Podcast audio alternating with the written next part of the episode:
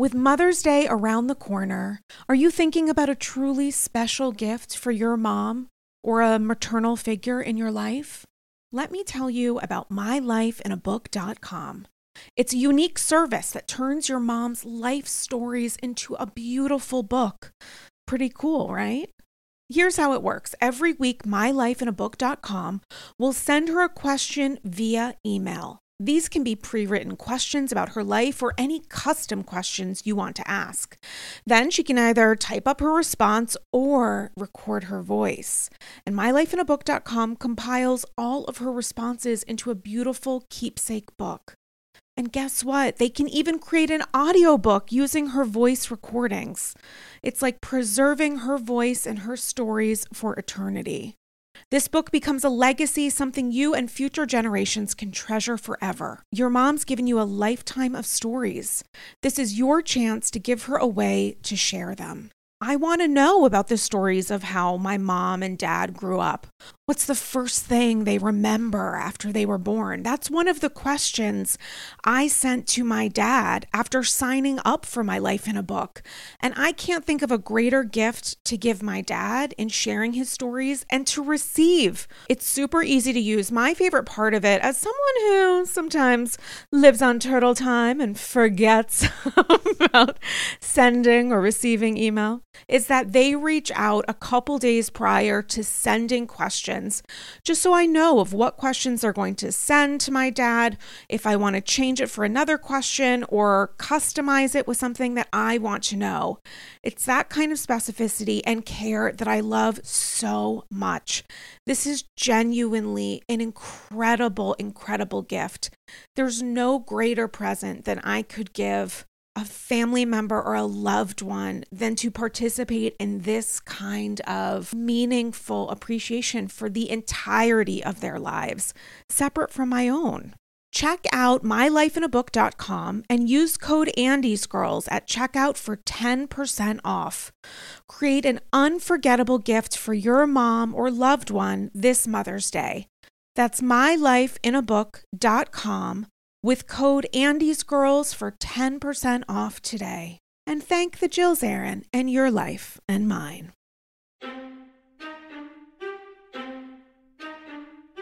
I may be sloppy, but I'm never a mess.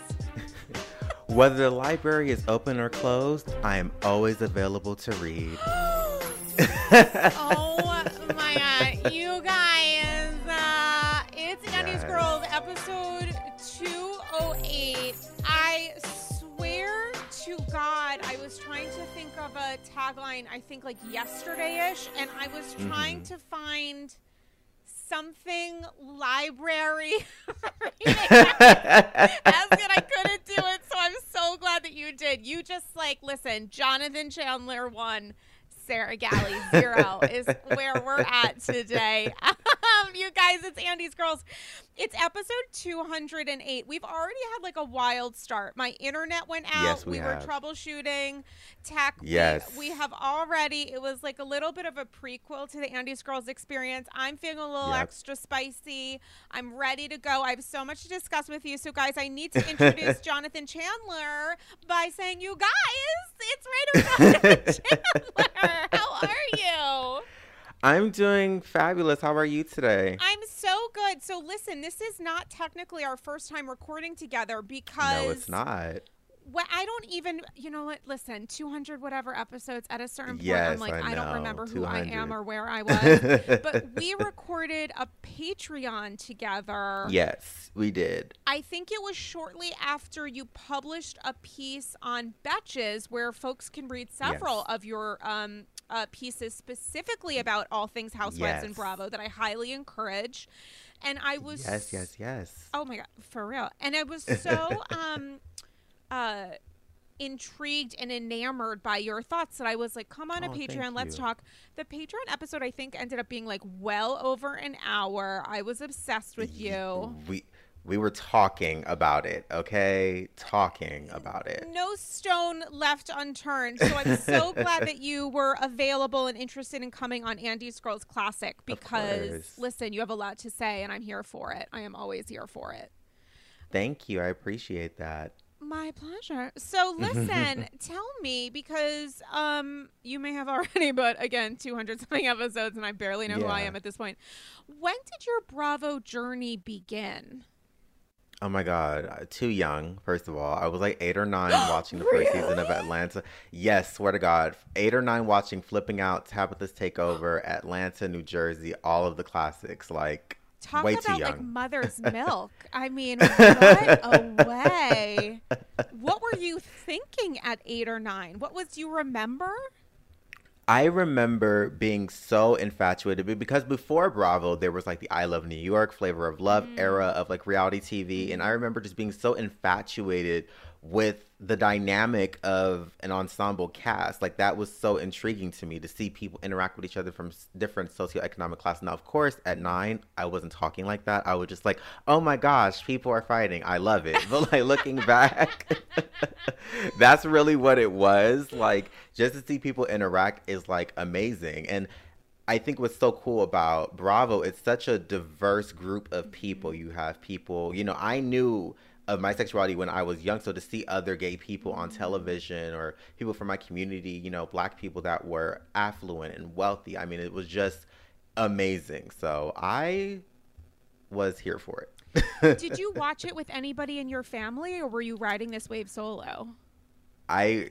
I wasn't really allowed to, to watch these shows, to be honest with you. But like, I still watched. Like, my grandmother, we would talk about Flipping Out all the time. Like, that was literally our show. Like, obsessed. Jenny Poulos, Jeff Lewis, Zola, like all of them. Zoila, I just obsessed. So yeah, I probably shouldn't have been watching them, but I was. I'm so into this. I mean, I wasn't. I'm a little bit older. You're in your early twenties plus. I early think. twenties, yes. Early twenties. twenty-one. I'm twenty-one. Spiritually twenty-one, and I'm literally not. But um, I remember when I was a, when I was a child in um, the last century, the one before the one that we're currently in. Um, I remember my brother watching mm-hmm. a season of The Real World. Now, this isn't like the O G Ooh. season, because we were too young for like.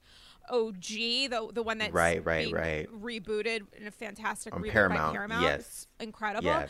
But um, I don't even know, honestly, which season it was. But I used to have to fake hating it because if I hated it, my older brother would keep it on T V. If I right. expressed enjoyment of it, even though I didn't understand what was happening, he would change the right. channel. So I pretended to loathe The Real World, but I had like a similar... Mm-hmm.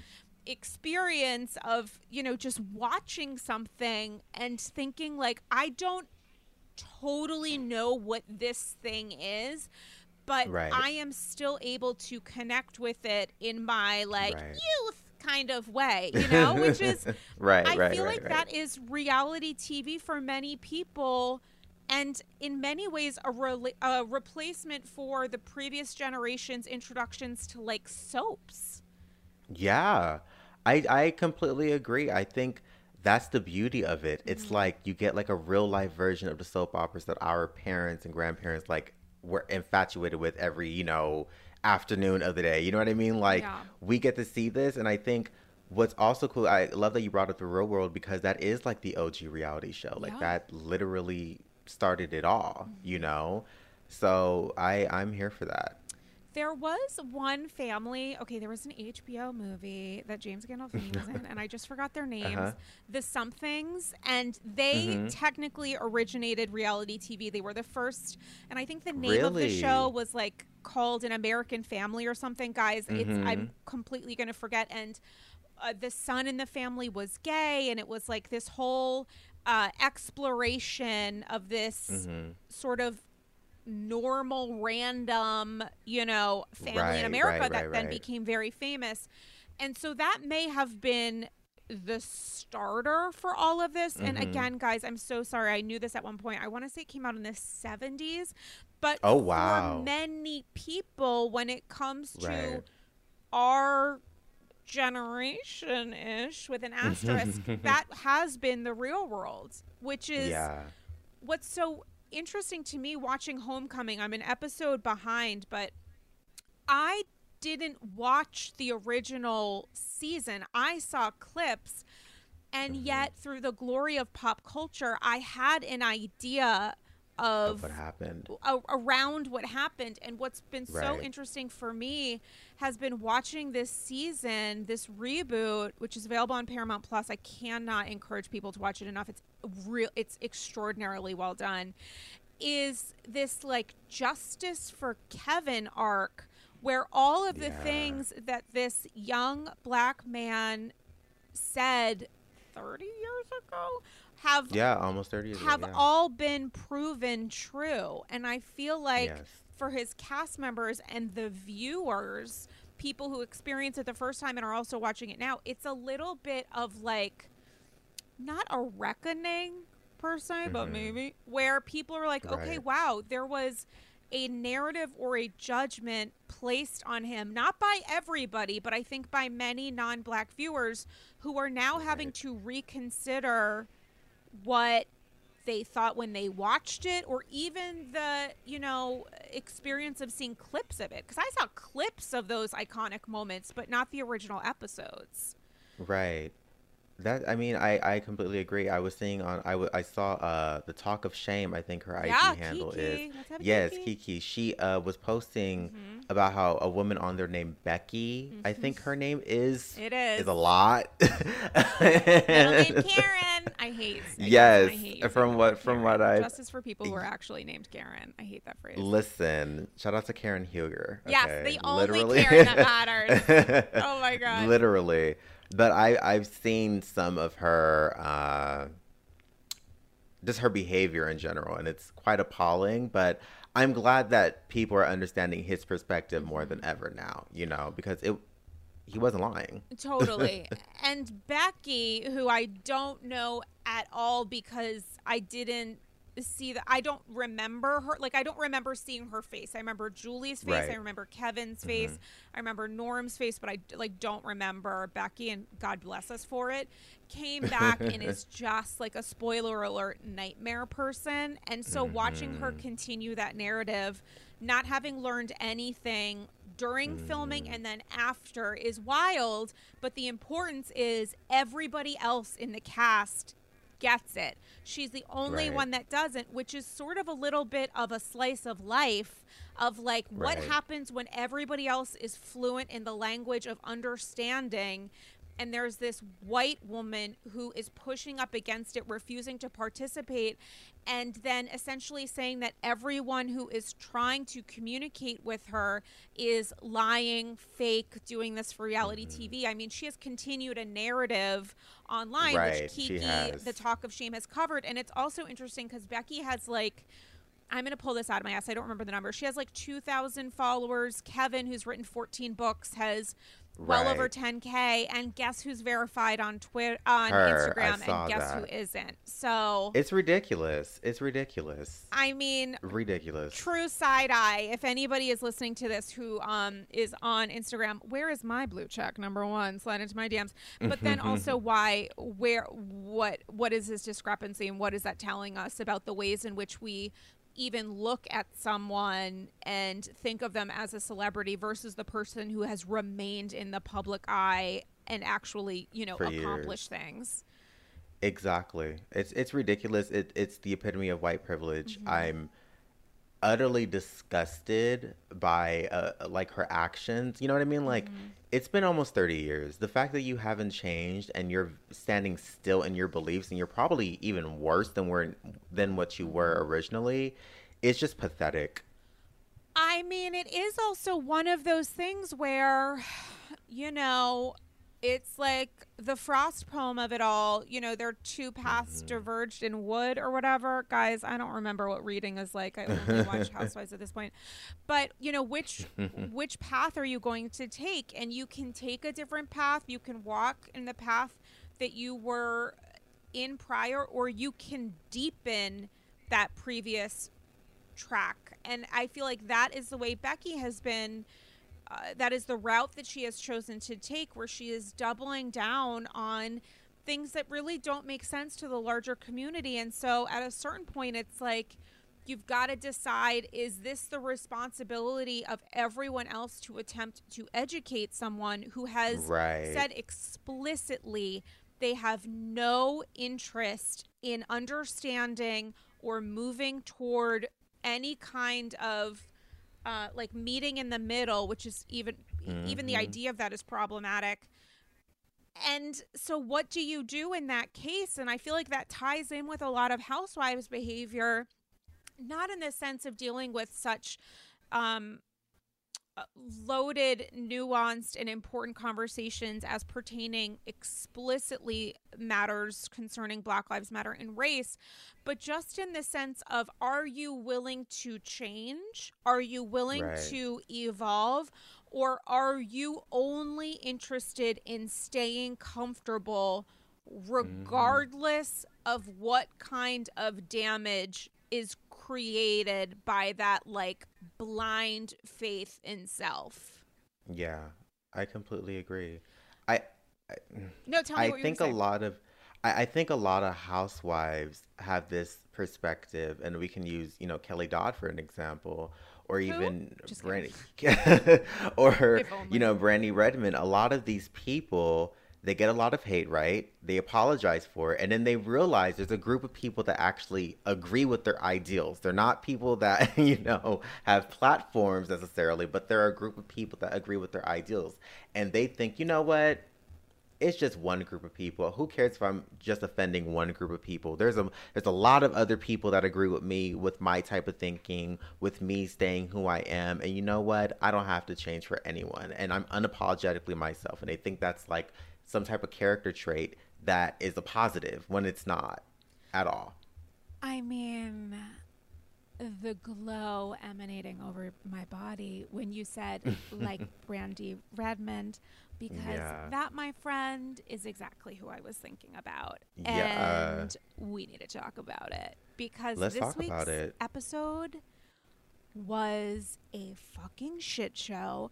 I f- it was. I feel just seeping in and out of my bones such devout empathy for Tiffany Shirley in the dynamics that are playing out, but specifically mm-hmm. with what Brandi is doing to Deandra. Yeah. Gaslighting her, telling her she's mm-hmm. a selfish friend, pretending that Deandra runs just the idea of press and media, not understanding that if she explicitly wants cast members to say no comment when asked about her behavior, she needs to tell them that. You don't assume right. that somebody who's doing press for their own businesses, these mm-hmm. things that they do, should think that if you haven't explicitly told them. Taking out what Deandra actually did, which was attempting to spin on Brandi's behalf and say, listen, you guys are looking for accountability. We are going to bring that to you. Noting, by the way, that hasn't exactly happened. And Brandi's right. reaction to that, echoing what she did seasons prior with Stephanie, which is like, okay, you have to write a, bo- a blog for Bravo, but like, this is your fault that you have to like cover this thing in your contract, and it means you're a bad friend, and I'm not going to talk right. to you for several months. And what she said, which I wish I had written it down, I didn't. She said something along the lines of, you took away the grace that yeah. I deserve to receive, mm-hmm. which is so wildly selfish and insensitive Very. and like bass-ackwards, as I like mm-hmm. to say, and unbelievably tone deaf. And you do so in person, but having previously sent her a text message where you use the phrase racist video in quotes, like right. you are quoting or almost subconsciously mocking the idea that that video was racist, mm-hmm. proving to everybody that you have learned literally nothing, and right. all of your friends enable this. They stay quiet. Kary, yep. who should be focusing on her beadwork, says, um, God, Deandra, this is where you apologize. And Deandra, who I think many people in the Bravo community would agree is the only one, aside from Tiffany, obviously, holding this woman accountable, is right. being isolated and punished for it. Yeah. Like Jesus said, stay the fuck humble. Right. Where mm-hmm. the fuck are you, Brandi Redmond? Get mm-hmm. your ass back to somewhere for someone to explain to you that you are doing this wrong. Completely wrong. She's in her own world. She's gone through, I feel like, I don't have a complete like term for this, but I think when people F up, they tend to go through these stages where they're very sad about it that they got caught. Mm. And then they become extremely apologetic. Mm-hmm. And then they get mad that everyone in the world hasn't accepted their apology. So now they have like this vendetta against anyone who hasn't just forgotten about their past remarks. And I feel like she's in that stage where she feels like she's explained, and I'm saying this with quotations, mm. she's explained it enough times. And I also think in her mind, the only person that she has to address with this issue is Tiffany, because mm-hmm. obviously Tiffany is the only Asian cast member. D- sorry, show. I'm pointing at the screen because you're about to say something and I'm ready to say ditto because you're like literally on it. I can feel oh my it. Goodness. We're oh, on the same exact wavelength. Sorry, I got excited. You were telling I, you thought no, I meant no, to like, shut the fuck up, but I'm actually like tingling energy if you guys can see the video. Sorry, I, keep going, keep going. I think, I don't think she's apologetic for her video. I actually think she's more sorry that she got caught than her actually making it. And I think that in a, in a weird, crazy way, she has this resentment towards Tiffany and Deandra for being the only ones that's hold her that's hold, held her accountable in some way, you know? Completely. And tied in with what you're saying, she truly only thinks the only person she owes an apology to is Tiffany. She actually yes. owes her cast the apology for yep. hijacking the franchise in this season with her racist yeah. behavior that she initially doubled down on. It is not Deandra's mm-hmm. responsibility to apologize to Brandi for Brandi's behavior. Brandi right. should be humbling herself like her B F F Amen. Does. Like W W... Mm-hmm. What would J D? J D. Jesus, yeah. Mm-hmm. I was like, I have a good feeling she's talking about Jesus, yeah. Like W W J D, like would Jesus, if Jesus was a Dallas housewife, and honestly, I think mm-hmm. he would have better taste than that, but God forbid he was really taking one for the team. I think he would be like, Brandi, take mm-hmm. a second. Think about what you're doing, and you are blaming right. other people for your behavior. You were telling us through your behavior that you have worsened mm-hmm. as a result of this, and emotion is not accountability. Brandi crying or Brandi being angry is not mm-hmm. accountability. It is At emotion all. And behavior that has nothing to do with being better. It is just emotion. I call it white guilt. It's when an individual wants to guilt trip the hell, a white individual wants to guilt trip the hell out of you when they've committed a microaggression or a racially insensitive or even just a racist, you know, um, action against you. It's like, well, but I went through this and I had mental health problems because of it. And as Tiffany explained to her, the action that she did in that racist video, because that's what it was, a racist, racist video. No quotes needed. Yeah, exactly. That that action that she did, you know, trying to slant her eyes, that's something that has affected millions of Asian people living in America and other countries. Like, that's literally one of the worst things that you can do towards another marginalized community, especially an Asian person. So for her to be like, well, I was sad because of it. No one told you to return to the show, sis. No one... asked no for her to be back. To literally, no one, nobody forced literally, you to do this. No one forced you to return to the show. I'm going to be very honest with you. I think, I'm not saying anyone would have forgot about the video, but I think she dug a deeper hole for herself by returning this season. Totally. Because she should have just apologized, shut the F up, mm-hmm. and moved on with her life. Mm-hmm. You know, like, it's not Tiffany's fault that you made that action. It's not Steve Kimball or Leanne's fault, whoever leaked the video. Yeah, it was your actions. Yeah. You you did that. You're the one who committed that. So I'm tired of her B S excuses, and I'm tired of her. She I'm tired of her, and honestly, listen, I'm going to say something, and I'm going to get some shit mm-hmm. for it. And guys, this is mm-hmm. a safe space, okay? This Zoom is okay. a safe Zoom. So y'all need to just take this ride with me. But I was talking to a friend of mine who I'm not going mm-hmm. to um, credit, just in case this is something mm-hmm. that they don't want to be credited for. But mm-hmm. we were having a conversation about how to change Dallas and get Dallas on the right track.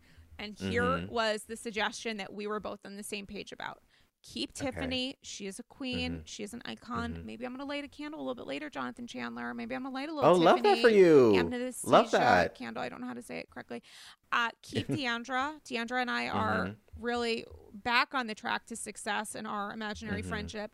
Keep mm-hmm. Cam, because Cam, I think, mm-hmm. is a kooky, wild, naturally from, kooky too, like that's her. Oh, this that's is literally her. her. There's like that's spiritually her, yeah. blonde, and then there's blonde in mm-hmm. your D N A.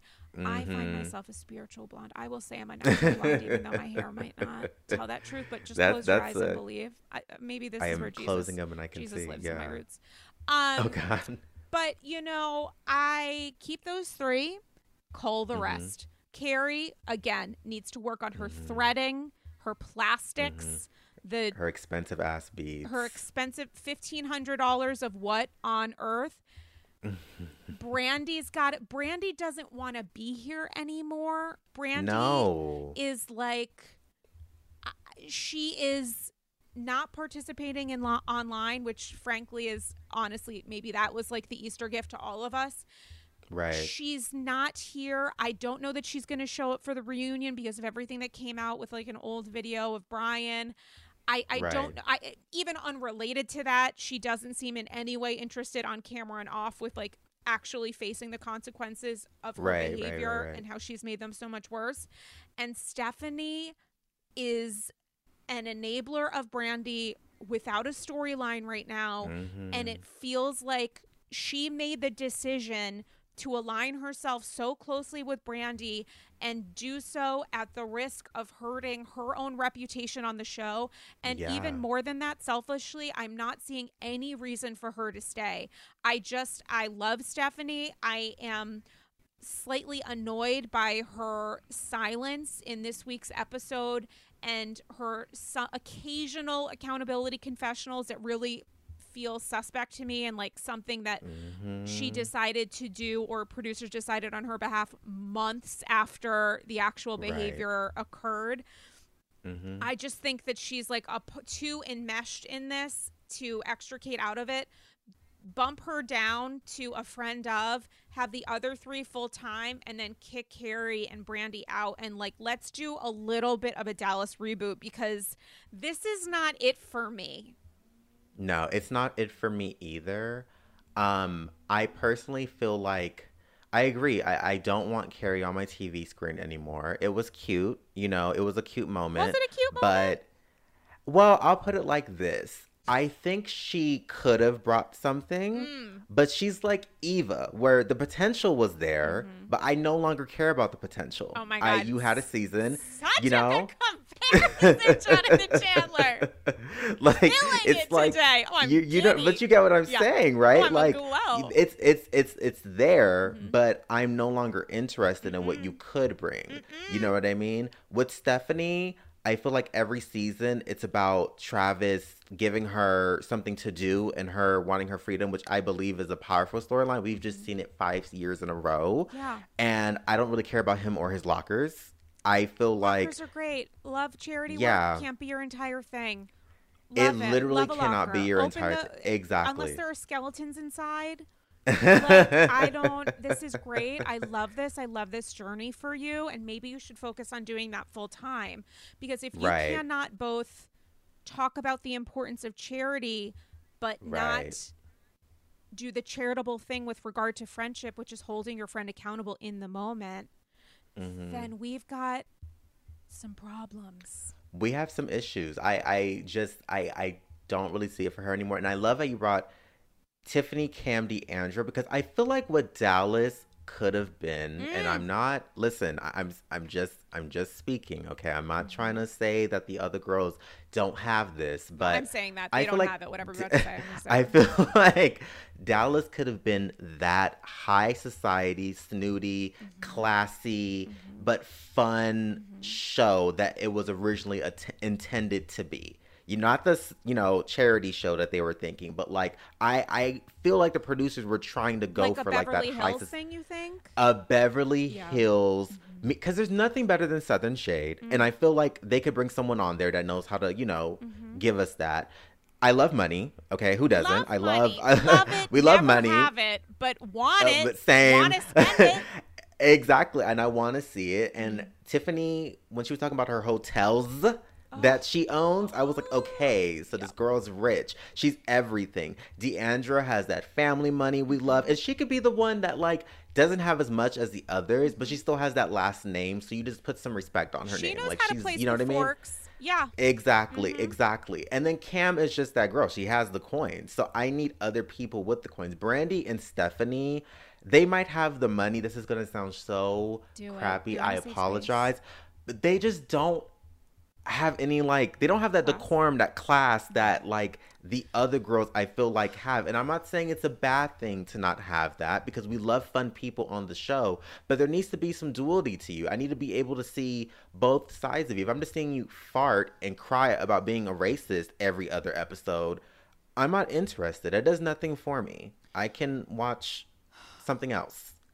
I mean, I totally hear you. I agree. I think we got on the wrong foot almost immediately with the poop hat of it all. Like, then we just so left-turned and we haven't been able to course correct. I do think when it comes to class in the sense of, like, a social status and not necessarily yes. a moral. Yeah, we're we're just talking Yeah, yeah. We're t- oh, yeah, social. Oh, yeah. Let me just No, no, no. And I'm here with status. you. I'm here. I'm here with you. I'm riding this wave. I do think Stephanie has it. I think she has the social status, not in the, like, symbolic way that the Westcotts mm-hmm. have or the Simmons have.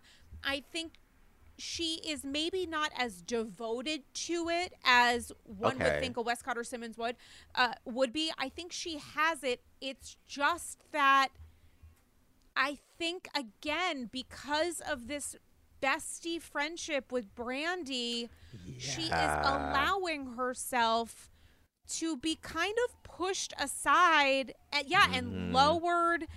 I mean, in a mm-hmm. friendship, are you guys supporting each other, or are you lowering yourself and quieting yeah. yourself right at the moment when you're finding your voice because you right. don't want to upset this person? Because to me, that is not a friendship contract that I would agree That's to continue. Not. Burn it to no. the ground.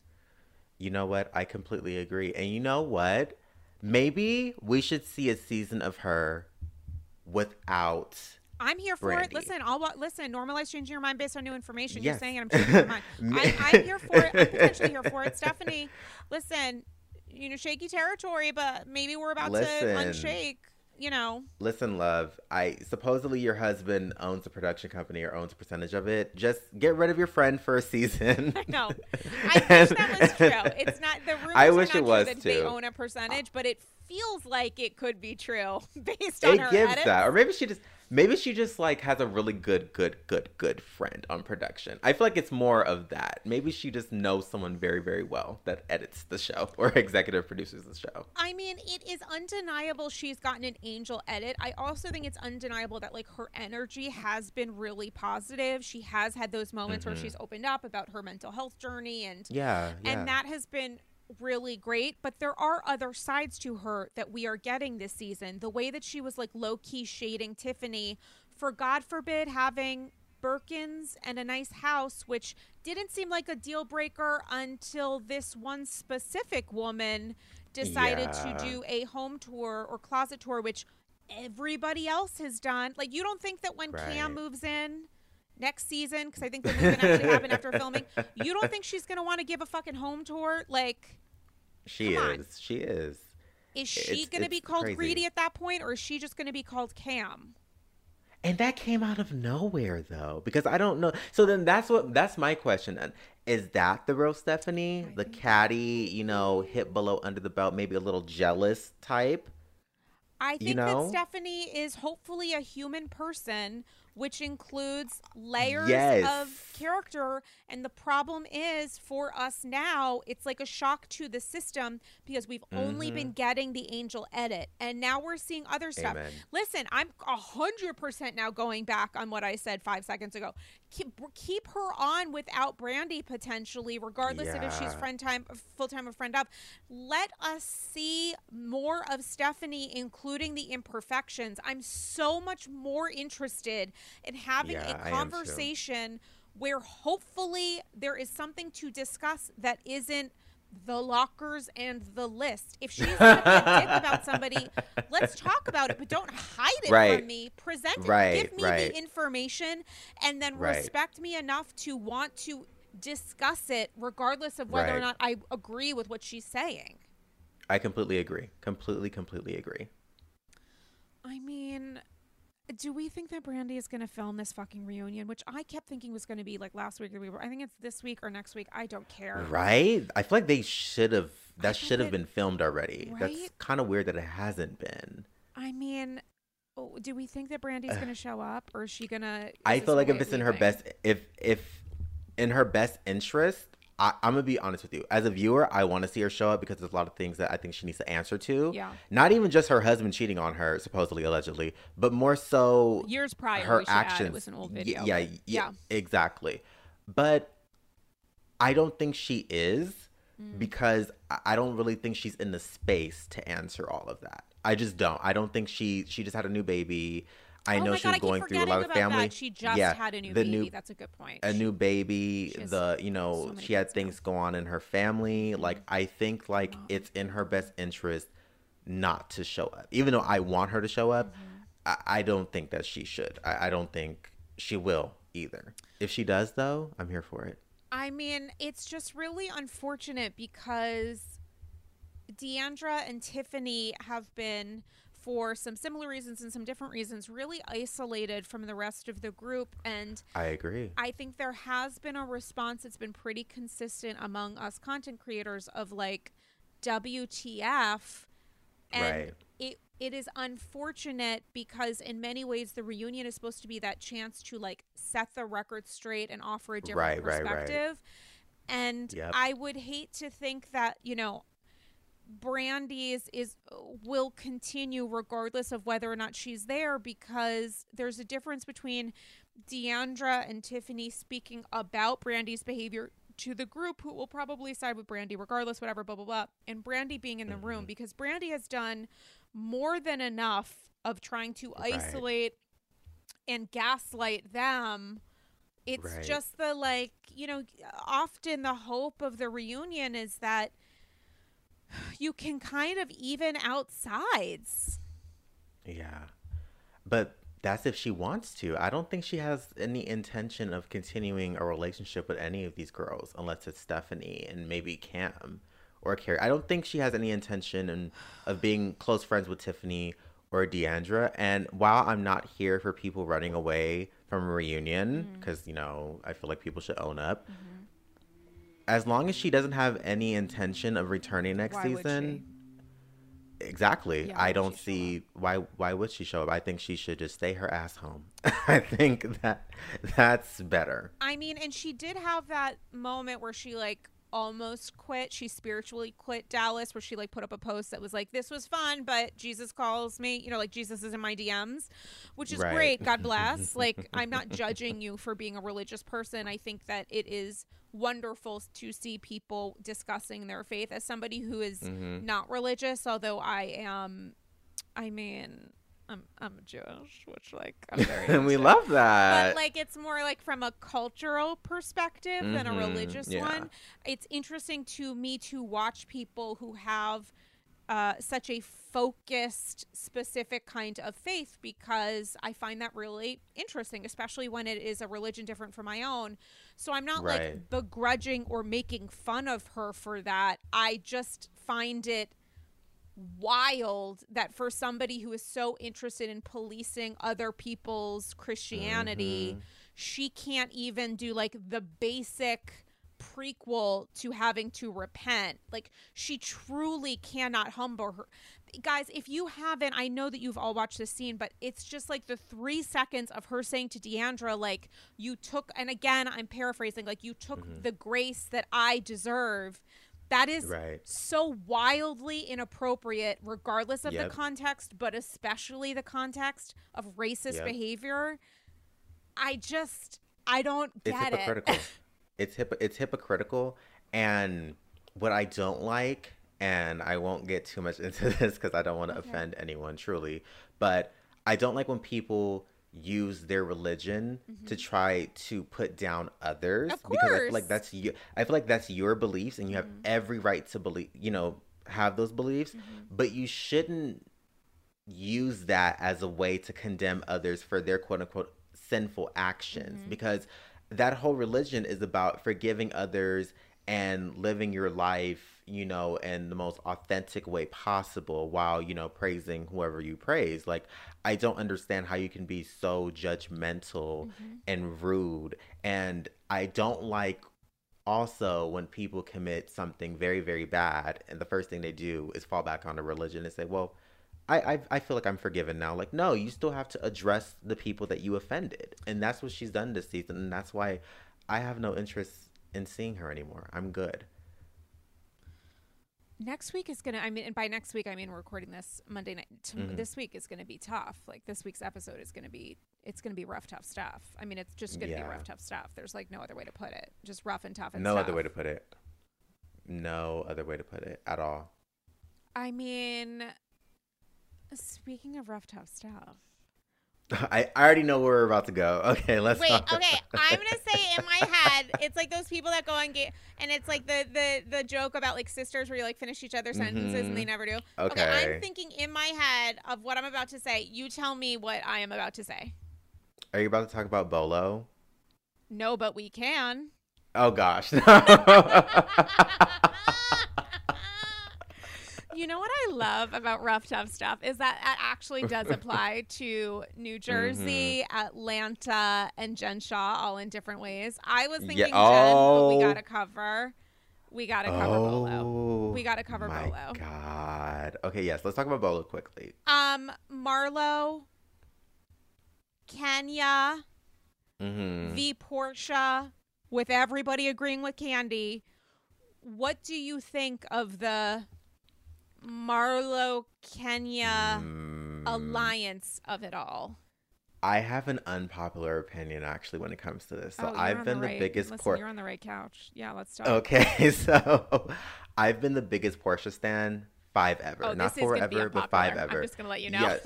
okay. I'm no no, I already know. I already know. Listen, I've been the biggest Porsha stan forever, but I think she's a hypocrite. I really do, and I'm very much team Marlo in this situation, but I also very much see where Kandi is coming from, because why are you consistently talking about this? Like, right. it's annoying, but we know how these shows work, right? Like, from the perspective of con- from perspective of a committed Bravoholic, we know how these shows work. Mm-hmm. These girls aren't just talking about stuff on camera. There's conversations off camera. You know what I mean? Like, there's a lot going on behind the scenes as well.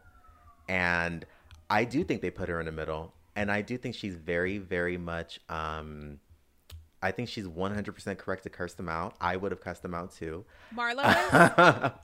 Yeah, I think Marlo is one hundred percent right to curse her out. Yes, I know this is like crazy because it's like, giving, I don't think guys, I'm anyone, I wish that you guys could I don't this. think anyone agrees with me, but I, hear you. I feel like, I feel like Porsha has turned into the new NeNe, where she pretends like something doesn't bother her.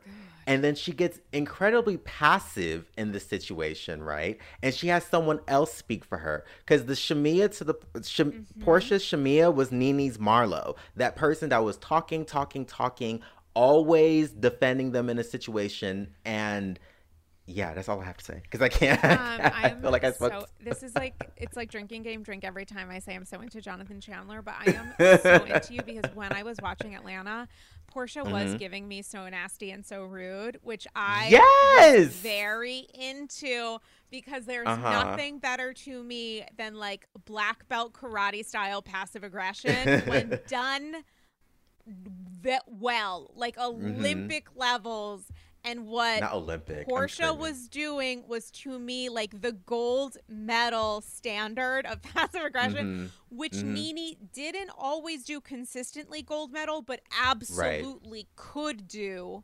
I mean, if you're yeah. looking at like, yeah, dream team levels, Porsha mm-hmm. was giving it to me the way that I needed it. Mm-hmm. I understand, and I watched the Atlanta after show, and I think it was a point that Cynthia was making in conversation mm-hmm. with Kenya about, we know what this show is. If something is going to happen, we're going to yes. talk about it, which I understand, but mm-hmm. that wasn't the purpose of this weird investigation. Marlo maybe pretending that was the purpose, but Kenya's purpose has been to slut shame since halfway through the second day after the Bolo scenario. She pretended mm-hmm. and started it out by being like really light and whatever, but on the after show and in episodes, she's talked about how disgusting it is, mm-hmm. how essentially whorish it is, how repugnant it is, how awful and horrifying that actual night was. Right. She's above it. And Porsha right. understands that. Porsha understands that this is not a person who is just talking about this because, you know, it's being talked about. She's mm-hmm. doing it because she is trying to shame me for being a woman with sexual desires who is not in a committed mm-hmm. relationship. And because Kenya refuses and has always refused to be that person. I mean, she's been accused of hiring boyfriends for the show. She's not exactly mm-hmm. known for being open about relationships. Al- A marriage, mm-hmm. a wedding she wasn't open about, but she's going to tell us about how honest and open her cast members need to be, let alone one that she's like arch nemesis. Right. Uh, you know, like that is her arch mm-hmm. nemesis. Like, make that make sense to me. And then Marlo, I feel like Marlo, who is so smart and so quick, mm-hmm. I don't understand why Marlo is feeding into this narrative that Porsha is a liar because she's mm. not being forthright about sex. I don't understand that. I don't, as right. a as a concept, as a person, as a woman who understands the very gendered politics around sexuality and sexual behavior, mm-hmm. I just genuinely, I don't. You don't get it. I don't get it. I don't understand what Kenya is offering that Porsha wasn't. And the timing of it all doesn't make sense. I do believe that Marlo believes it. I believe that she's genuinely upset. I just don't understand why Kenya is the person she's siding with in this way, when again it's about whether or not somebody had sex, and in the words right, of Kandi, right. like, why does any of this matter? I agree with that point. I don't. I I will say I think that Kenya is a is slut shaming her to an extent. I do agree with that. Mm-hmm. I, I've seen some of her comments where she said like, "This is like ho s word." I don't know if I can curse on here, but oh, ho s word. Anybody a motherfucker. Oh, okay, yeah. ho shit. Yeah. She was saying it was yeah, ho yeah. shit and all the other business. I think where I'm the reason why. First of all, I'm not Team Kenya or Team Porsha. I'm Team Marlo. I the reason why I can understand. I can understand though where some of them are coming from is because, and I watched the Speak On It with Don, which I know they are not fan favorites, Don Juan and Cameron. Kandi uploaded a Speak On It with just those two today. Oh. And they did bring up a good point. It, had it been Kenya that had sex with that stripper, that would have been something that those girls used against her forever. They Absolutely. would have went in on her, mm-hmm. called her desperate, yada, yada, yada, yada. Just because it's Porsha, someone who's, you know, doesn't, who's, you know, uh, funny and lighthearted, I think people have this perspective of, well, she can do whatever she wants to do. I definitely know for a fact, had it been Kenya that slept with that man, allegedly, people online would have been like, girl, aren't you too old for that? That's disgusting. one hundred percent. And that does feed into something that Kenya has also fed into, which is slut shaming. Like, we shouldn't slut shame anyone for having sex with anyone. You know what I mean? Like, that's someone else's business. So I agree with that perspective. I just think the reason why I was getting frustrated watching it was because I could tell that, even from earlier episodes, that Shamea and Porsha were icing Marlo out. It was evident to me. Like, you can tell Marlo was kind of like, well, we used to talk all the time, and now you don't talk to me as much. And why are you getting mad at me for doing the It Wasn't Me campaign when Drew did it too? Like, what's, there's a double standard here. So I just wish Porsha would just come out and be like, you know what? I don't want you being friends with her. I would respect her more. Because honestly, I wouldn't blame her if she was like, I don't want you friends with her. I can't trust you now. I mean, it's like Porsha doesn't want to say it because she doesn't want to give Kenya the ammo. But the reality is Kenya is going to take that ammo regardless of what Porsha says. She's going to spin anything. So you might as well be honest. And it is, you are one hundred percent right. It is absolutely disingenuous to be like, it doesn't matter when it does matter. I mean, like, they did have that exactly. conversation where Porsha was like, the timing of this is very strange. Right. But I don't know. It's, it's weird to be in these friendships. Because, I mean, there is no trust here. And exactly. also, uh, with the Marlo of it all, uh, these women do not like each other. They're being mm-hmm. forced to hang out with each other when it comes to, I mean, obviously there's like mutual affection. Right, right, but right. But specifically when I think about the Porsha and Kenya of it all, obviously these women don't like each other. They right. have a genuine animosity for each other. So regardless True. Of the slut shaming of it all, right. Portia's first instinct is likely like, I know what you're doing with this information. I refuse to participate in the mm-hmm. conversation by even providing an answer because you're going to yeah. weaponize it. I can agree with that. You brought up an actual, a really, really good point, actually. Um, Personally, because there's, there's for me, like, not to like change topics, but I, I feel like a little bit of a disconnect with Atlanta this season in comparison mm-hmm. to other seasons. And I, mm-hmm. I do think that the show is lacking a, a little bit more of like authentic friendships, because I think that's where it is, right? Because if you're looking at it from Portia's perspective, which I can do, she's kind of like, I don't really, I'm not friends with you.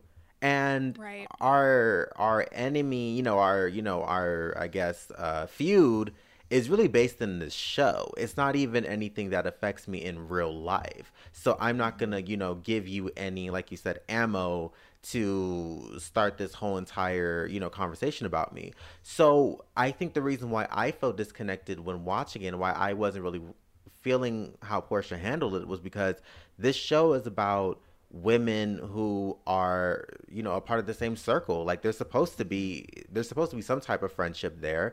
And I feel like when it comes to their feud, I've just gotten so tired of it to the point where I'm like, girl, if you don't just give her an answer, if you don't just say, no, I didn't do it, yes, I did do it, why do you care? Like, that's that's the only that's that's where I'm coming from with it. Like, it's, their feud is so old and tired at this point where I'm kind of like, just dead the conversation, because now you're looking like you're above it when you're not. You're a part of the same show that Kenya is on, and vice versa. But for, but for Porsha, and I totally hear you. For Porsha, as what you were saying earlier, um, it's not about me not providing an answer. It's mm-hmm. about me shining a light on why you're asking the question. You're right. not asking the question because you are on a truth hunt, mm-hmm. you know, and want me to line up with whatever noises you heard, which, P S, God help us with Kenya and her past experience with, like, orgasms, but oh you don't God. Need to have sexual intercourse in which to uh, elicit, yet al- let alone um, experience an orgasm. You know, like, yeah. so, like, we're using the phrase, like, Uh, sounds. I heard a lot of sounds, and it's like, babe, like, that doesn't necessarily mean sexual intercourse, right? But put, even putting that aside, because that's like, mm-hmm. I don't know, a combo for another day. Mm-hmm. With all of this, it's like she's doing it because she wants to further weaponize ex- an experience that she's already started, kind of.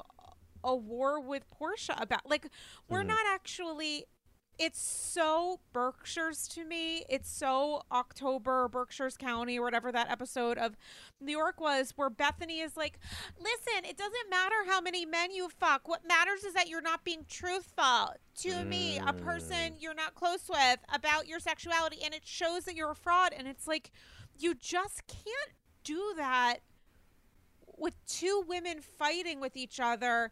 And it's about someone's sexual history. It's right. just... there is a difference between withholding information and lying. And if a person wants to withhold information on national television, mm-hmm. I don't see the problem in that. And that's not a um, character flaw. And if we're going to talk about character flaws, the worst thing that Kenya has said about Porsha isn't that she's like a slut. It's that she's going to protests, understandably bringing press attention to the Black Lives Matter movement, mm-hmm. and Kenya saying she's only doing this for press attention. That to me is a lot more dangerous or hurtful to mm-hmm. me as a white woman to say about someone than you were fucking the stripper and I know it because I heard something and it sounded great, so give us all the tea. Right. You know? Well, when it comes to that situation, when it first aired, I was really, really pissed at Kenya for saying it. I was like, that's like mm-hmm. disgusting. Like, this woman went out there and really, like, you know, she did it in order to help us all that are Black. You know what I mean? So I thought the comment was tacky, disgusting, but there was a speak on it that she did with Kandi. And I've never known Kandi to tell a lie on this show ever. Ever. Kandi? Yes. I've never known Kandi never. to be a liar. Not once. Can't remember it. Exactly. Because she's just that girl. Like, she just doesn't Aside lie. Aside from, like, NeNe, how are you? That's exactly. Imagine her. Just, like, exactly. That's, yeah, exactly. Yeah. And I think this is where my perception of Porsha changed. There was a conversation no. that was cut out from the season. This is what Kenya said. And I feel like if Kenya was lying, Kandi would have been like, girl, that never happened. Like, shut up. Um, there was a conversation. there okay. was something, Sarah, gird your loins. there okay. was something that happened and they were being very vague about it. But basically, allegedly, according to Kenya, Porsha wasn't happy that Kandi was also contributing to the movement. And Kenya implied that Porsha kind of wanted it to just be a Porsha storyline and not necessarily something that Kandi was contributing to. And what they were referring to was there was a special in June where Bronwyn, Leah, I think Garcelle was there as well, Porsha, Kandi, yeah, they yeah, yeah. all had the special on Bravo, which we were happy. We were like mm-hmm. protesting for them to air it because it was an I G live at first, which is like disgusting. Right. Like, let's have the conversation on T V, please. You're a network. Um, mm-hmm. And there was like a group text going around and like Porsha and Kandi squashed it is what Kandi said. Like, they squashed it. They don't have an issue over it anymore, but it happened. And so for me, that put a bad taste in my mouth because I feel like if that wasn't true, if that never happened where Porsha wasn't really like happy about Kandi also contributing to the movement, I feel like Kandi would have been like, Kenya, that never happened. Like, I don't know what you're talking about right now. I'm going to cut this out of my show that I produce, that I can easily cut out, you know, conversations from. Mm-hmm. And so I do believe that that happened. It might have happened a different way. Maybe she was just expressing dismay over something that maybe they were producing together or something. It probably went a completely different way. But Kenya said the reason for her comment was because of that. And mind you, I'm not a Kenya stan at all.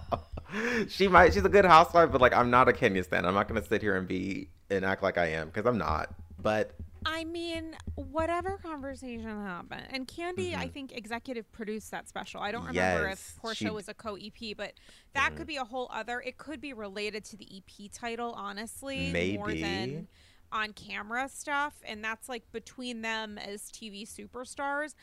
Kandi, speaking of speak on it, did go on a speak on it with, mm-hmm. I don't remember who, I'm going to assume Don Juan, mm-hmm. and somebody referenced one of her co-stars not being very financially generous about um, mm-hmm. Kandi's charitable efforts, and spoiler alert, it wasn't Porsha they were referencing, it was Kenya Moore. So, I don't know.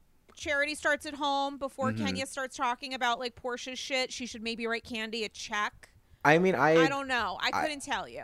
I mean, I agree with that. I'm not defending her in that sense. Yeah, no, but, but it is. But yeah, I happened. do feel like for Kenya to make that comment, first of all, again, I don't agree with the comment. I don't feel like she should have made it. I feel like Porsha still risked her own life to go out here and protest. Totally. But I do feel like if a conversation happened in which where she was trying to demean Kandi's efforts as well, I think that is a tad performative, and I don't appreciate that. And I, I have seen a conversation kind of start um, like on social media about it. I don't know if it's going to be addressed at the reunion. I hope it is, because to be quite honest with you, that's what's made me like hesitant to really be a full team, you know, on, on Team Porsha. Porsha this season, because I don't like performative individuals, and I would hope and I would pray that that's not true. I hope Kenya is wrong about that. I hope that that conversation, like you said, maybe had to do with an E P title or something. I hope it wasn't about using B L M as a storyline, because our lives aren't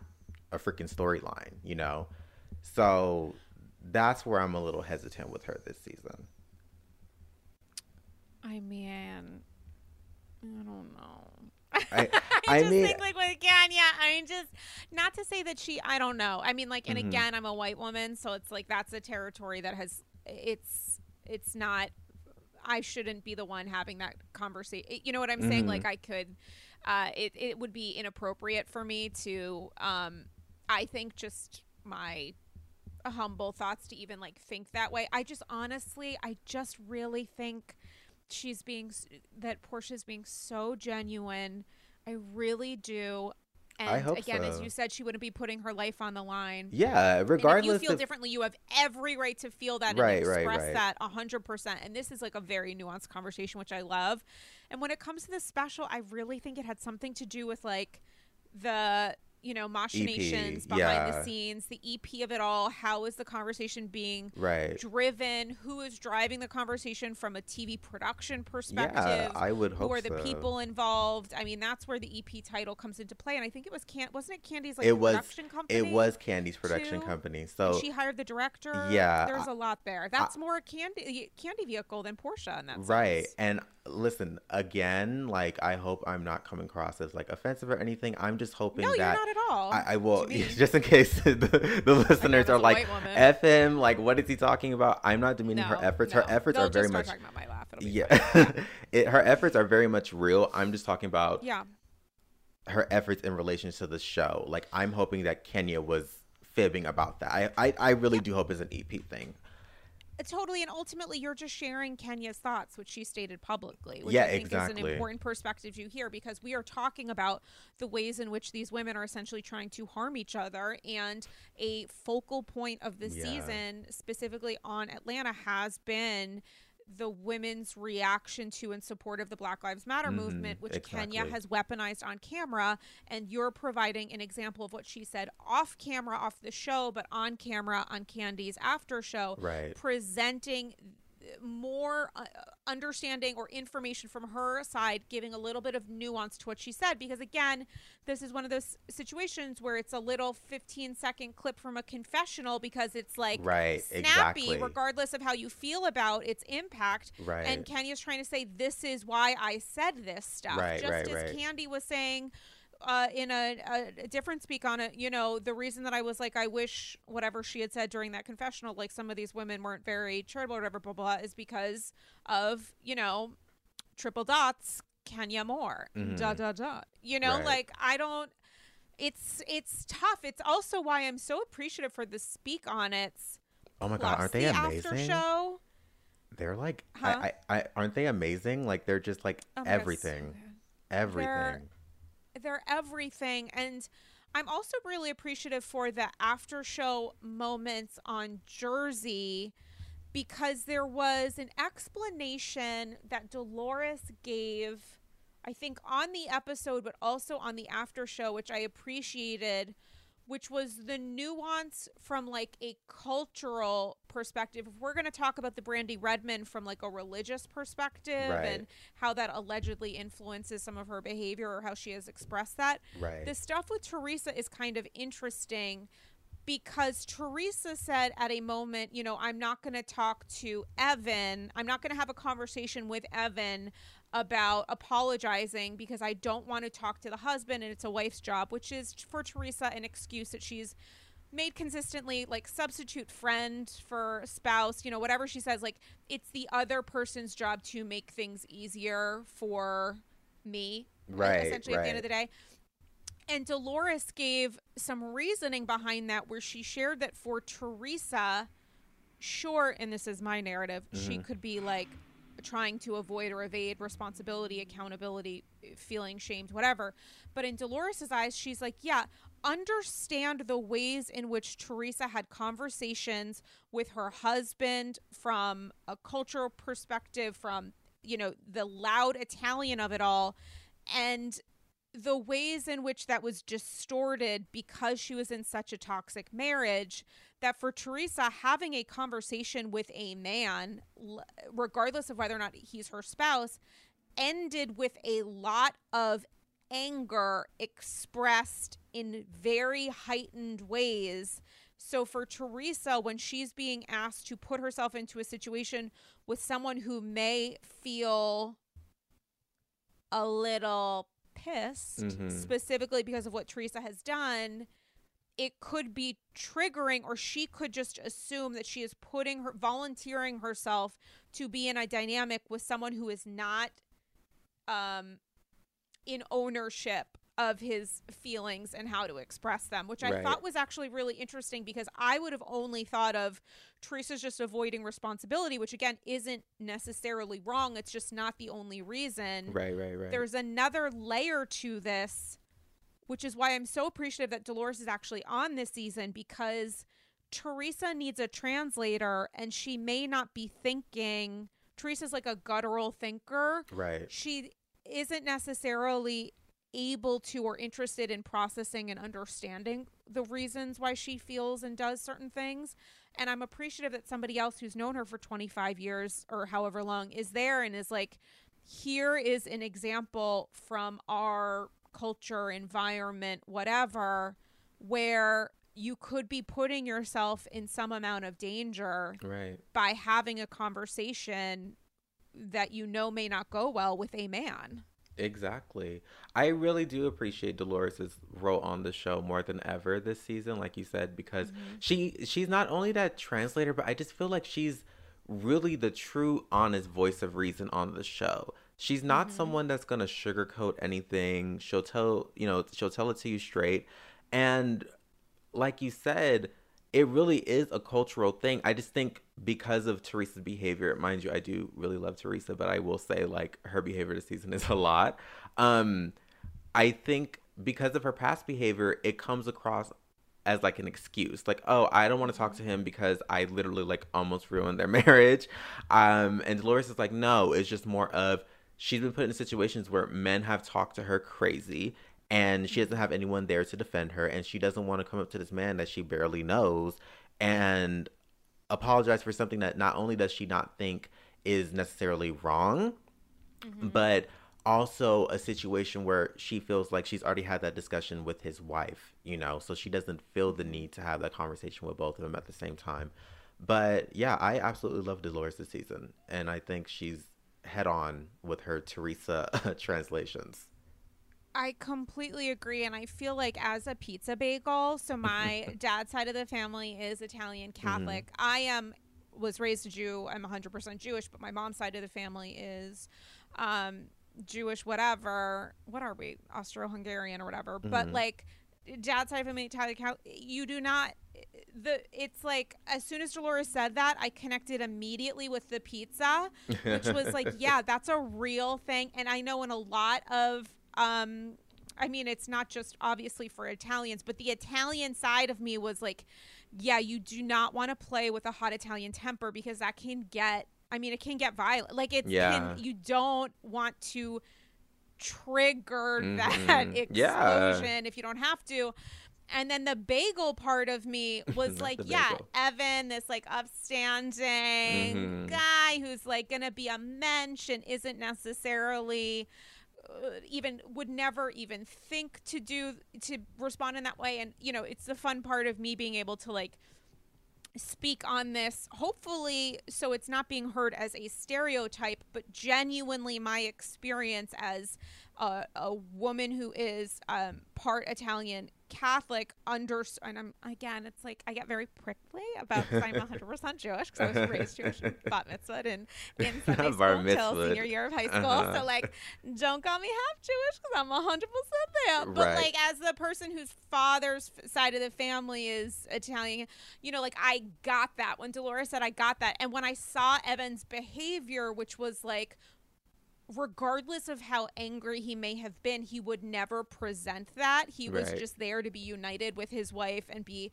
um, amiable and amenable and whatever else, right, and kept right, things right. very friendly. I was like, yeah, like I'm feeling the bagel part. Like I get the, like I feel represented in both of this dynamic, not necessarily in a healthy way, by the way, and right. unbelievably so.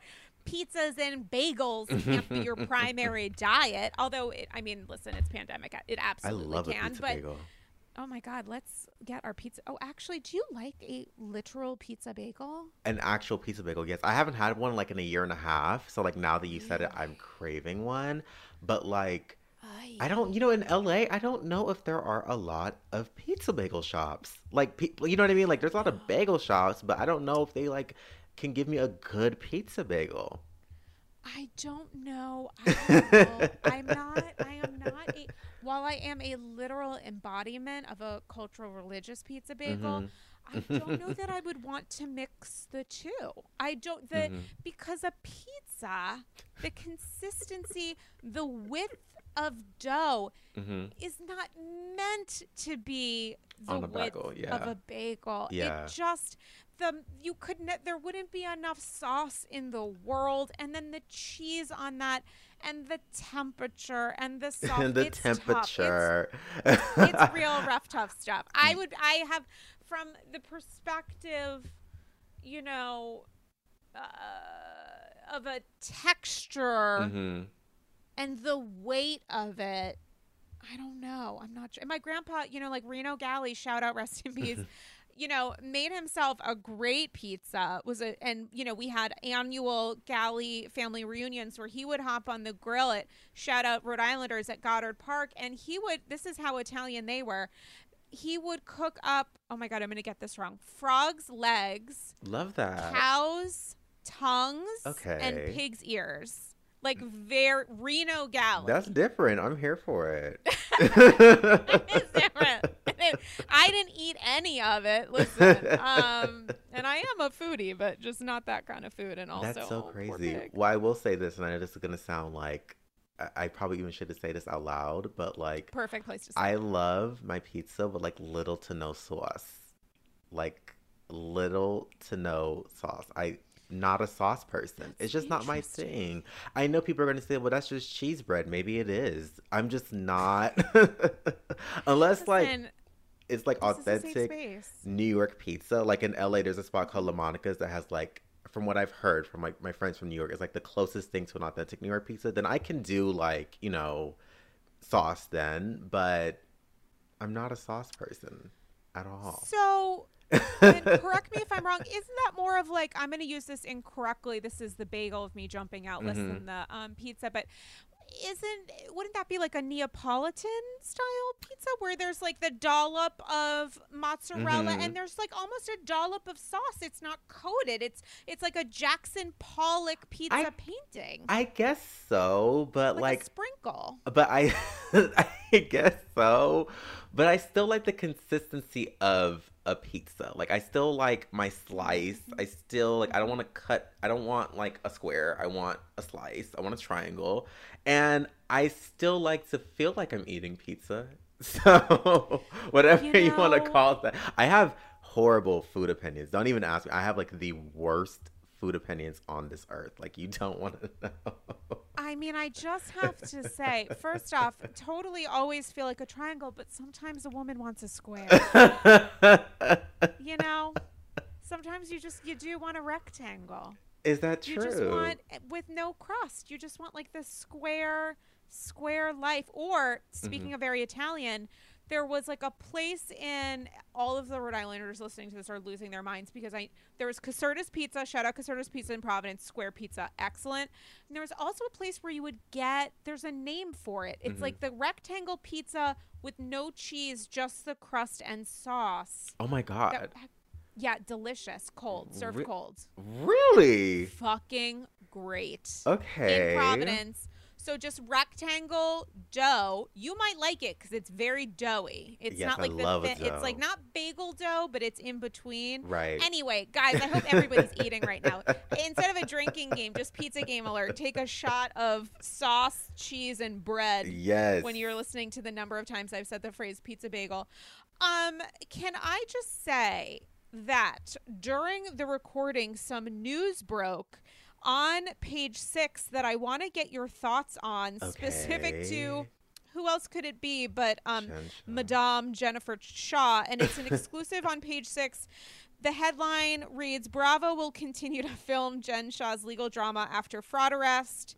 And it says the powers that be at Bravo are planning to make the federal fraud and money laundering charges she faces a central part of the reality Ooh. show's second season, including exclusive footage of the embattled businesswoman's arrest. Mm-hmm. And it conti- the insider, quote unquote, says Bravo knows full well that viewers are following every detail of this case and will continue to do so as it progresses.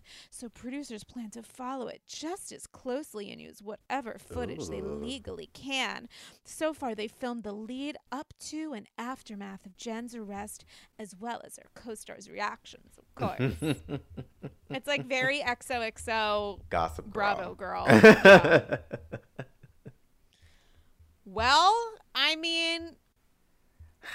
Uh, a charitable move. Uh, Jen Shah risking additional years in prison because she's going against the advice of, I would assume, her husband, a former and possible current lawyer, her actual very expensive current legal team. How many lawyers? He was a lawyer. You just, po- I literally did not remember her husband yeah, was a lawyer. Before he, went into, before he went into football, and maybe he's thinking about going back again. He should. He definitely should. She might I need mean, an extra lawyer. Somebody needs to support the family, and I don't know that Jen Shah can when it's not, you know, your grandmother's savings account. That is so um, crazy. I uh, we knew it was we knew it was going to be central regardless of her participation. Right. It sounds like she's a thousand percent participating. I'm high key here for it. I feel like this is going to be the great, like one of the great, like the trailer. I can hear the sirens and the running and fade to black. The, yeah, literally. And I hope they get a mugshot and just, I'm absolutely here for it. I hope they follow every single move. Would I personally, would I post on social media if I was indicted on federal charges? No, but at the same time, it makes for great entertainment because the trial isn't until October. We're probably not going to get the show until October or November. And if she wants to post, let her post. It's it's like if she if this is what she thinks is smart, then I feel like go ahead, do it. Would I do it? No, I think it's dumb. But I just there's like she's like the ult. This is going to sound so stupid, but she's like the epitome of like, I want to say a Real Housewife, but a reality star where they're so engulfed with themselves. It doesn't matter what happens. She literally, literally got arrested in a faux uh, mink coat, jeans, and box braids. Looking crazy, by the way. The, the makeup was on point, but looking crazy, okay? Mm-hmm. And she's like, you know what? Fuck it. I, I, she probably in her head thinks, I'm going to go away anyways. Let me enjoy social media while I can. Let me, I mean. I mean, there's an argument that's been made online that with the timing of when the earlier arrests and charges against other people associated with this like massive fraud and the timing of filming that she had to have known during filming, oh, yeah. if not well before, that she was going to get caught and did reality T V. Mm-hmm. Knowing that this was going to happen and maybe using reality T V as a way to spin herself, not necessarily out of it, but on top of it, you know, if yeah. she was looking for attention at the end of the day, and seemingly most moments of her life would calibrate with a woman in desperate need of attention, mm-hmm. going on reality T V as a con artist is a pretty great way to ensure that you're going to get it. She's she is gonna get it, and that's the crazy part. She's literally a criminal. No shade to Jen, but you're a criminal, girl, and you're and you're posting on social media as if it's nothing. You literally scammed so many grandmas and grandpas out of their hard-earned pensions and coins. But I have to say, I do believe that theory that she knew, because from what I've read, like the early accounts, remember when we were we were all on Instagram refreshing every two seconds, like, okay, what's the new, mm-hmm. what's the new? Someone yeah, I, said, I, I lived outside of my skin. Okay, like literally. Yeah, literally. I, I will never forget where I was. Like that was just, it's a moment in time. But I will say they kept saying in all of the accounts, they just kept saying how calm she was. Like she got the call, was like my my husband's hospitalized. Maybe she was frantic for a second, but she was calm, cool, collected. The fact that her aunt picked her up from where she was supposedly and just took her to another spot so she wouldn't get arrested on camera. Because that's my thought. I think she was like, okay, I don't want to get arrested on camera. Let me just yeah. call her. But that's so wild to me. Like, I personally, I'm going to be honest with you. If I was innocent, right, allegedly, let's say, I'm not even going to say she's innocent because she's ninety-nine percent sure she's not. She's, but like, but like, but, okay, yeah. but like, I, if I didn't do anything wrong, I would stay where I'm at. And if the police came, I would say like, um, I didn't do anything. I would be franticing. I would be crying. I would literally be like, why am I being arrested? I wouldn't be like, ah, let me just galley around here. Oh, my husband's hospitalized, girls. My aunt's going to pick me up on the side of the road. Nothing. It's super normal. Nothing's going on whatsoever. Like what? I mean, I would call my former or and or current, I don't know where his law license is, but I would call my spouse who is um, uh, yeah. a, a lawyer and be like, yeah. hey, this is about to happen. And unless, you know, but he was the one, I think, who alerted her. So, so I don't crazy. know why he wasn't. Why was it the aunt who and not him? I mean, like, there are so many questions, but I just have to say, like, God bless for not Um, following a single legal. This is like boilerplate. This small. Just don't post on social. Don't post glam photos on social media when you have arraignments where your lawyers are trying to argue that a two hundred fifty thousand dollars cash bond is too much money when you are sharing photos and video in real time, getting glam done following the arrest with the yeah. hashtag unarrest or unarrested. Like yeah. this isn't smart. It makes me wonder. I don't want to like pass judgment on the lawyers, but I do have to say that I hope they got paid up front, and I hope that wasn't with stolen funds, because oh, I would think they would have to give that back. Probably. Like, I don't know. How is she going to spend a single dollar if she's filming this show? She's going to have to prove receipts later that it didn't originate from stolen funds, and yet that's seemingly all she has. Yeah. First of all, did, were you you were dialed in, right? When the whole when oh, I covered every second of both arraignments, which you can find in my Jen Shah highlight on Instagram at Dame Galley. Every second, and I added a lot of sass in my narrative. It was you guys should be following it. Yeah, I lived. I lived my absolute. The best parts of me came out and covering both arraignment calls. It, but it, yes, I was present for both. It was the best hour and thirty minutes of my life. I have to say, mm-hmm. it was worth every single minute. The, all the tech malfunctions and everything. Mm-hmm. I Judge have Stein, shout out, love you, right? Oh my God, the shade he was throwing to her lawyer, where he was like, "Well, I, I can imagine you're a lawyer, so I think you would know that, right?" Like I was living for every. Second. He was literally like, is this your first case? Because you seem like you're new at this. And then the guy's like, I have forty years of experience. Cool. Maybe like access some of it. Yeah, exactly. You seem like a fuck up. Exactly. I was living for Money it. Money can't buy you class. At all. Mm-hmm. But I will say what was, it shouldn't have been shocking to me, but what had me gagged is when he was like, okay, so does she own any property? And they were like, no. Does she have any assets? No. What is her net worth? Well, sir, zero. And it's like, um, you have a big-ass ski chalet that, like, I'm now finding out was rented. You have forty-five assistants, okay? You have a million businesses, and you're telling me that your net worth is zero? You have not a co- you don't, you don't have a penny, a nickel, a dime? Like, what? I mean, the judge used her reality T V gig as one of the reasons why she was a potential flight risk. So best wishes. Listen, she's trying not to fly out at um, S L C, but I'm just saying it's really at the end of the day, her community service has already begun because mm-hmm. she is absolutely giving of herself and years, potentially years in prison. That's so crazy. So as to continue performing a role that mm-hmm. doesn't seem based in reality, if not financial wealth. But I wish her the best, and by her I mean us, because oh, it's going to be wild A F T V. Um, listen, there is so much we could talk about. And um, P S shout out to Andy, who uh, references he was on vacay this past mm-hmm. week on a yacht somewhere, wishing that his phone burst into flames, I'm sure. um, he said on Radio Andy today, oy vey, I hope it's not true. Right. And, um, uh, spoiler alert, we know it is. Because we really feel like it, uh, that it could be. But um, how can people read your amazing work on Betches and elsewhere and follow you online? Oh my goodness. Well, they can follow me on Instagram at Jonathan Chandler underscore. I don't have the original Jonathan Chandler. Some older dude that has it, but Jonathan Chandler oh. underscore. Hate that for me. Um, and then I have a link tree in my uh, uh, bio part of my Instagram where you can access The Bitchpedia, which is my podcast. You can get uh, read my articles from Betches and Subvert Mag. Um, I also have my Patreon link there. So like ed- all of my creative anything is on my Instagram in the link in my bio. So you can uh, go there and get everything that you need. Amazing. And we are calling attention to small businesses here on Andy's Girls with yes.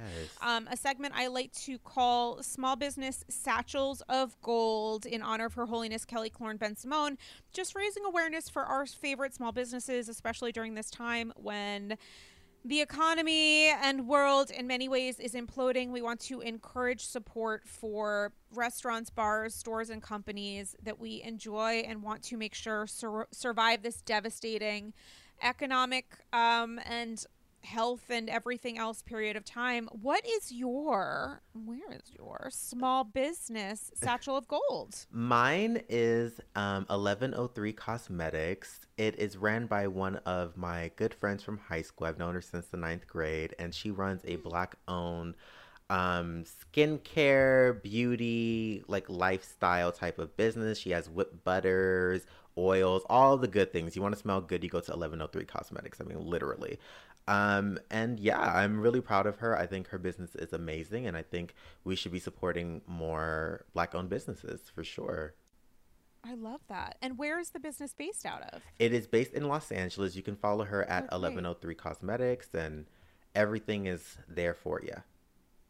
Amazing. And guys, I'm going to include um, in the show notes info, the Instagram handle and website for eleven oh three Cosmetics. So you guys can support this amazing company, follow them online and try their products, which sound amazing. And yes. my small business satchel is like a general small business satchel, but I do have to say mm-hmm. my favorite thing to do, which I did today, is take a little walk, a little meander from the Upper A downtown yes. and visit my friends, the farmers at the Union Square Green Market, which is open Monday, Wednesdays, Fridays, and Saturdays, where you can buy fresh, amazing food, flowers, honey, maple stuff, other shit. All of it's amazing from local farms, so it's buying direct from them.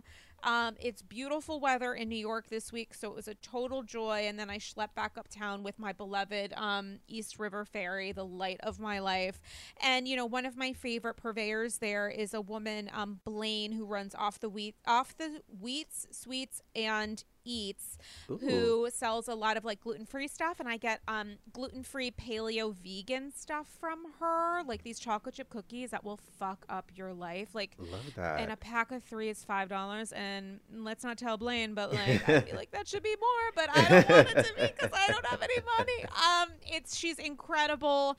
Uh her stuff is great, and she is one of many terrific vendors. I had some um I had a vegan, gluten-free farinata thing, this like baked dish full of veggies that I have quite often from another purveyor when I went today. And I just highly encourage, wherever you are, if you're in New York City, my favorite place is the Union Square Green Market. There are green markets and farmers markets throughout the city and beyond. And if you have a green market or farmers market in your area or don't know of one, check it out. Do a little Google. There's nothing better than like saying what's up with your local Amish guy who drove in from whereversville and has like the absolute best fresh fresh eggs you'll ever have.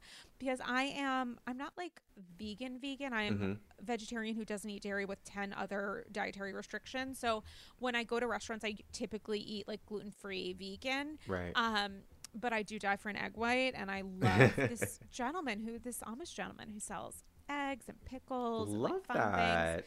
Love that. Love him. Don't know his fa- don't know his name, but whenever I see him, even if I'm not getting eggs, I'm like, hey, hey, buddy. It's me. It's your favorite customer. Just wanted to say hi. Um, I highly encourage it. Find a local shop near you. There's nothing better than eating local and supporting small businesses, including yeah. farmers in your in New York. New York's case, like tri-state area. These are people who really um, are helping keep us healthy with locally, in many ways, organic sourced food. And, you know, get yourself a fucking red pepper from there. And it is so much better than whatever the fuck Whole Foods is selling is Period. all I'm going to say. Um, so I'm going to include some information on the Union Square Green Market, but this absolutely applies to any farmer's market in your area, listeners, wherever you are. I highly encourage it. It just makes you feel good when you're buying fresh and you're looking in the face of the farmer person who's assisting you and knowing the gift that they are giving you while you give them some cash. Um, Period. Love so it. We'll inc- Right? So, oh my God, that fucking farinata, by the way, was like A plus plus. It was exactly what I needed. Guys, speaking of all things Jen Shah, um, I did some community service, which was the creation of a two-hour plus playlist on Spotify. Uh, because I am a sociopath and got a kick out of it. It is all Jen Shah themed songs. It's called Schadenfreude, a Jen Shah bop. You can oh access goodness. the link to the Spotify. A sociopath. I'm like an actual sociopath. Love she that taught me you. well. What can I say? She trained me. Um, you can, I'm going to include a link to the Spotify in the show notes for this episode. You can also get it on my Instagram at Dame Galley. I mean, it is a medley of songs, and please slide into my D Ms if there's a song that you would like to have listed to the, again, I say two hours plus all Jen Shah, um, Schadenfreude, Schadenfreude themed, uh, which I highly encourage. If you haven't joined the Andy's Girls Patreon, listen, Andy's Girls, two episodes a week. What more could you want in your Love life? It. I know, right? Giving me money. Um, you get additional exclusive bonus episodes, invites to special events, and some money in my hashtag fun employed pocket, which I really appreciate. Support starts at two dollars a month. five dollars a month gets you two bonus episodes. ten dollars a month gets you four. Or you can upgrade to the premium level, the People's People's Couch, and co-host with me on an episode of an Andy's Girls Patreon, or sponsor an app. If you have an idea for a Patreon episode that you'd like to see and don't necessarily want to record yourself talking to me about it, um, send me info and it will be produced in your honor. And I have also done recordings of episodes that I have shared privately with folks who are mm-hmm. on the People's People's Couch, who don't necessarily want the episode published but want to have it and enjoy it um, privately themselves, which I'm happy to do. So patreon.com slash Andy's Girls. I really appreciate all of the A Gs who are able to support the show and myself during, as we said, um, an incredibly difficult time for all of us. So I just want to thank those of you who are A G Patreons, and can't tell you how much that means to me. And to folks who um, have not yet subscribed to the A G Patreon but follow me on Instagram, subscribe to the Andy's Girls podcast, have rated the podcast five stars with an iTunes review. All of those are amazing ways to uh, show your appreciation. And because of the wonderful metrics of Apple Podcasts, It is the number one way to support the pod, and if you rank it anything below five stars, it has, for an unfortunate reason, a huge negative impact on pod metrics. So I would really appreciate it if you haven't already rated the podcast and left a five-star review. Would appreciate that. Oh my God, what did we not? I had so much to discuss. My Lord, I'm obsessed with you. Die for you. If you guys aren't following Jonathan Chandler online, you must. This was such um, a fantastic episode. I'm oh, always happy you. to talk to you, and you are welcome back on the um, People's People's Couch any time. Listen, I love, love, love your Instagram. I love your podcast. I'm absolutely here for it. I mean, no, because our Instagram is everything, guys. Like, you guys don't understand. Like, it's Thank like the you. funniest thing ever. Um, and the deep dives, it's just, everything is amazing. I appreciate you for inviting me here. And I just, I, I can't wait to talk to you again about Jen Shah or whatever the hell's going on in the Bravo universe oh in a few months. You know what? You need to come back before the end of New Jersey, because I need to have a conversation with you about Jennifer Aiden, because I feel like Ooh. there's so much for us to discuss. I just want you to marinate on that. Okay, marinate okay, I'm gonna on do it while it. eating your pizza bagel or your pizza with no sauce. And again, this is a no judgment zone. However you dairy and carb your life, that Period. is your choice to make. We here at Andy's Girls, we support all lifestyle choices, regardless of how much sauce is on your crust. I okay? love that it. That sounds oddly sexual. oh my that. God! And that's how we're going to end this episode, Jonathan Chandler. Love it. With an oddly sexual quasi joke about pizza intake, and, you know, to the memory of Reno Galli, my grandpa. Yes. I was about to call him grandpapa, but that would never happen for an Italian grandma grandfather. I feel like sometime this week I'm going to have some gluten-free vegan pizza, just like how he made it at Aww, home. No, that's I'm not, here for that's it. Not at all. You'd be like, what the fuck? What's this lettuce doing here? Why are you calling this a carb?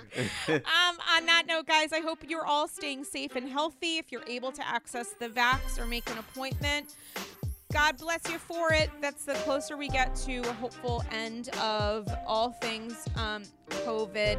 Mask when you're outside or in, regardless of your vax.